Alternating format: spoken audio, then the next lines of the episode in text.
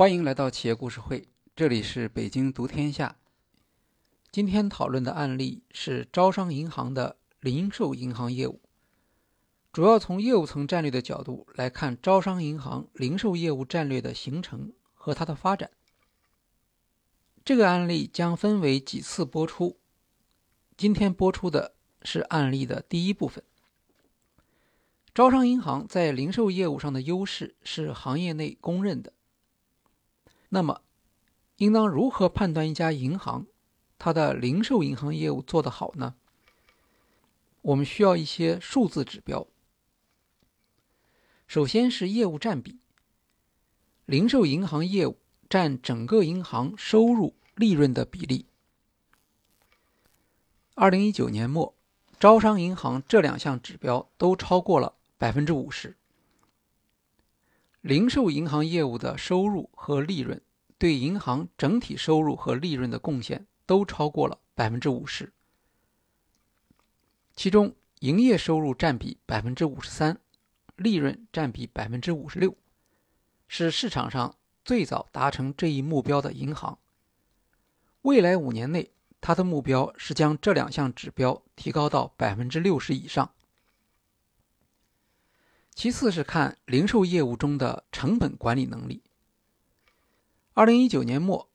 招商银行零售客户存款中活期存款的比例是 百分之六十四， 而同样以零售业务优先的平安银行，这一比例只有 百分之三十四。 相对于定期存款，活期存款需要向客户支付的利率比较低，这一指标代表招商银行在吸收低成本的存款方面更有优势，也说明招商银行所吸引的客户的行为更符合银行利益。比如有些大客户需要经常进行金融交易，所以它的活期存款比例比较高。在风险管理方面，招商银行零售业务的不良率不仅是行业内最低的，也是在计算方式上最严格和最保守的，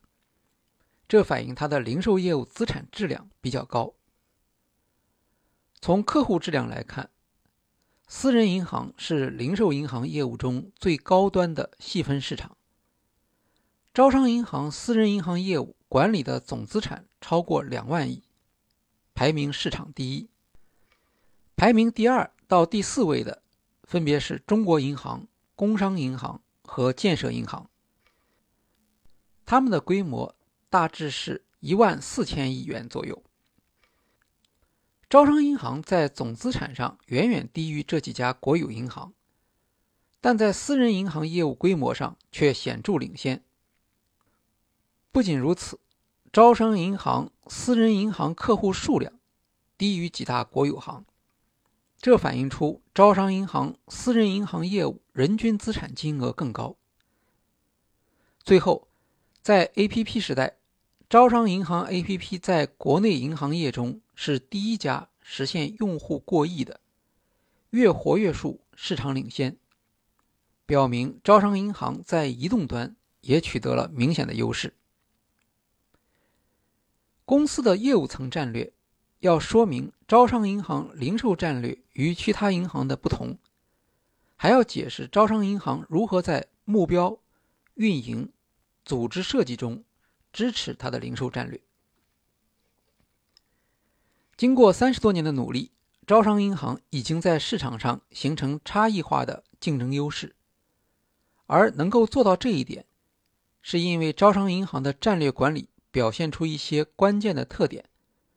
包括战略的前瞻性、承诺与共识、运营优化和控制上的一致性。所谓战略前瞻性，是指发现市场机会，并通过商业化的设计形成独特的价值创造能力。战略承诺与共识，是指在企业内部形成的关于零售银行业务的使命、目标上的共识，以及对零售银行业务的不可撤销的投资，包括在遇到困难和批评时的行为与反应。运营优化是指整个运营系统的设计，支持零售战略的目标，从部门银行转向流程银行。控制上的一致性是指企业内部的战略控制能够有效地支持零售银行业务战略，包括组织结构和激励设计。当然，招商银行并不是一下子做到所有这些的，而是在市场竞争中逐渐形成这些能力。大致上，招商银行、零售银行业务竞争优势的形成可以分为三个阶段。第一阶段是从一九八七年成立到二零零一年，这一阶段是零售银行业务战略形成的阶段。招商银行致力于定义中国市场上的零售银行业务，零售产品和零售客户群体开始形成。此后直到二零一三年算是第二阶段。这一阶段初期，招商银行提出了明确的零售战略，围绕着零售客户群体的需要，充分拓展了零售业务的边界，创建出客户群体细分和分级服务的商业模式，实现了高速成长。当外部环境发生震荡时，招商银行与同业相比出现业绩下降，采用其他竞争战略的银行则表现突出。市场开始质疑零售战略能否为招商银行带来可持续的竞争优势。招商银行意识到自己并未充分理解零售战略对企业能力的新要求，不再满足于表面化的数字指标，而是建立以零售银行业务为差异化特征的企业能力，特别是挖掘客户价值的能力。在这一期间，招商银行成功领导了互联网银行服务创新，建立起成熟的客户群体细分市场服务。组织结构从部门银行转型为流程银行，为零售银行业务打开了想象空间。二零零四年至今算是第三阶段。整个金融产业的技术环境发生了革命性的变革，银行需要回应服务场景流失的挑战。招商银行、零售银行的业务从客户观点转向了用户观点，开始和互联网金融服务企业展开正面竞争，拉开了与竞争银行的市场差距。在这三个阶段里面，招商银行提出了不同的价值主张。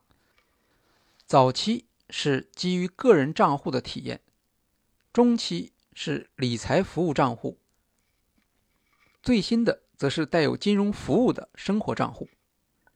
在后面具体分析时会有一些简要的说明。我们先来看第一阶段，招商银行如何定义零售银行业务。上世纪八十年代末期，国内的银行业实际上只有一项零售银行业务，存款。由于利率受到管制，所有银行的存款利率都是一样的，银行几乎不向个人提供贷款、理财服务，甚至连汇款和转账服务都没有。在这种情况下，根本谈不上差异化服务，首要的问题是如何开展零售银行业务。国内银行向国际银行学习零售业务，但国际银行以支票业务为零售服务的核心，国内不具备条件。最终解决这一难题的原始动力还是来自市场竞争，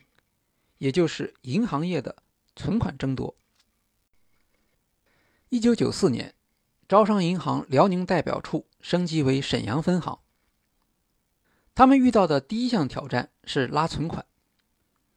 招商银行是一家小银行，新银行，又碰上国家实行宏观调控，向企业吸收存款的机会不大，他们决心从个人储蓄存款开始。但同样的问题是，没有品牌怎么会有客户？当时的沈阳分行行长孙培盼决定推出在银行营业厅中牛奶咖啡免费喝的服务。这项前所未有的服务在当地造成了轰动效应，也是早期银行零售业务品牌的成功推广。沈阳分行成为招商银行系统存续存款增长最快的网点。一九九七年，沈阳分行率先成立了客户服务部。当时其他零售行业已经有了以客户为上帝的说法，招商银行在银行中首次提出了客户价值的概念。因为客户是有价值的，所以值得银行设计专门的客户服务。但如何将这种一般性的市场意识转化为银行对客户的价值主张，形成新的收入和利润模式，还需要新的探索。这种探索的卓越成果就是招商银行一卡通。一卡通是一项明显区别于传统存款业务的银行服务。表面上看，它只是增加了一些功能，最基本的就是能够做到不区分活期、定期和本币、外币。客户可以将所有的银行户头集中在一个账户中管理。没有这些功能，客户仍然可以正常使用银行服务。但一卡通在零售业务的价值主张上却是一个飞跃。这是国内银行首次站在客户的角度看待银行账户，从单一功能的储蓄账户变成多功能的有未来消费潜力的银行账户。在储蓄账户时代，银行在储蓄账户的基础上开展的增值服务实际上还是对公业务的延续，比如交费业务。除了存款和支付之外，储蓄账户和储蓄账户背后的个人对银行没有其他服务价值。而有了个人银行账户的概念，银行就可以开发专属的个人业务，并在未来拓展使用场景，实现可持续的收入。对于客户，一卡通所代表的个人账户管理功能帮助他们建立起独立的财务管理能力。一卡通在个人账户和现金管理方面的功能远远超出其他银行。由于实现了不依赖银行柜台而能够做到自主管理账户，这项功能受到极大的欢迎。直到今天，个人账户、现金管理仍然是招商银行的招牌特色。比如所有的银行 A P P 都有汇款功能，但招商银行 A P P 的汇款功能仍然有办法让顾客获得更好的体验。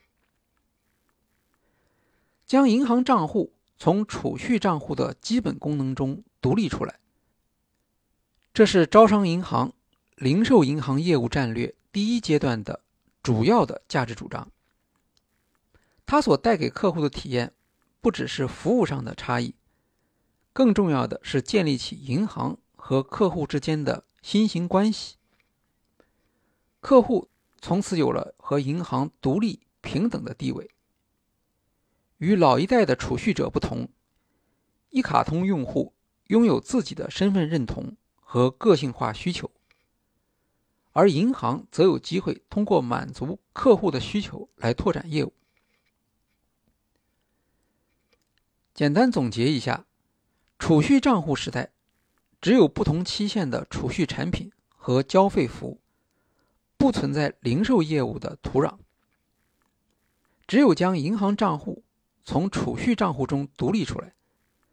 才有可能围绕银行账户推出零售银行服务。一卡通的意义就是为这种独立性提供了技术支持。在这个意义上，一卡通不只是技术创新，更是零售银行战略的差异化工具。一卡通帮助招商银行筛选和创造出了一个作为零售银行业务对象的客户群体。这一群体就是行长马蔚华后来所总结的三种人：学生、白领和有钱人。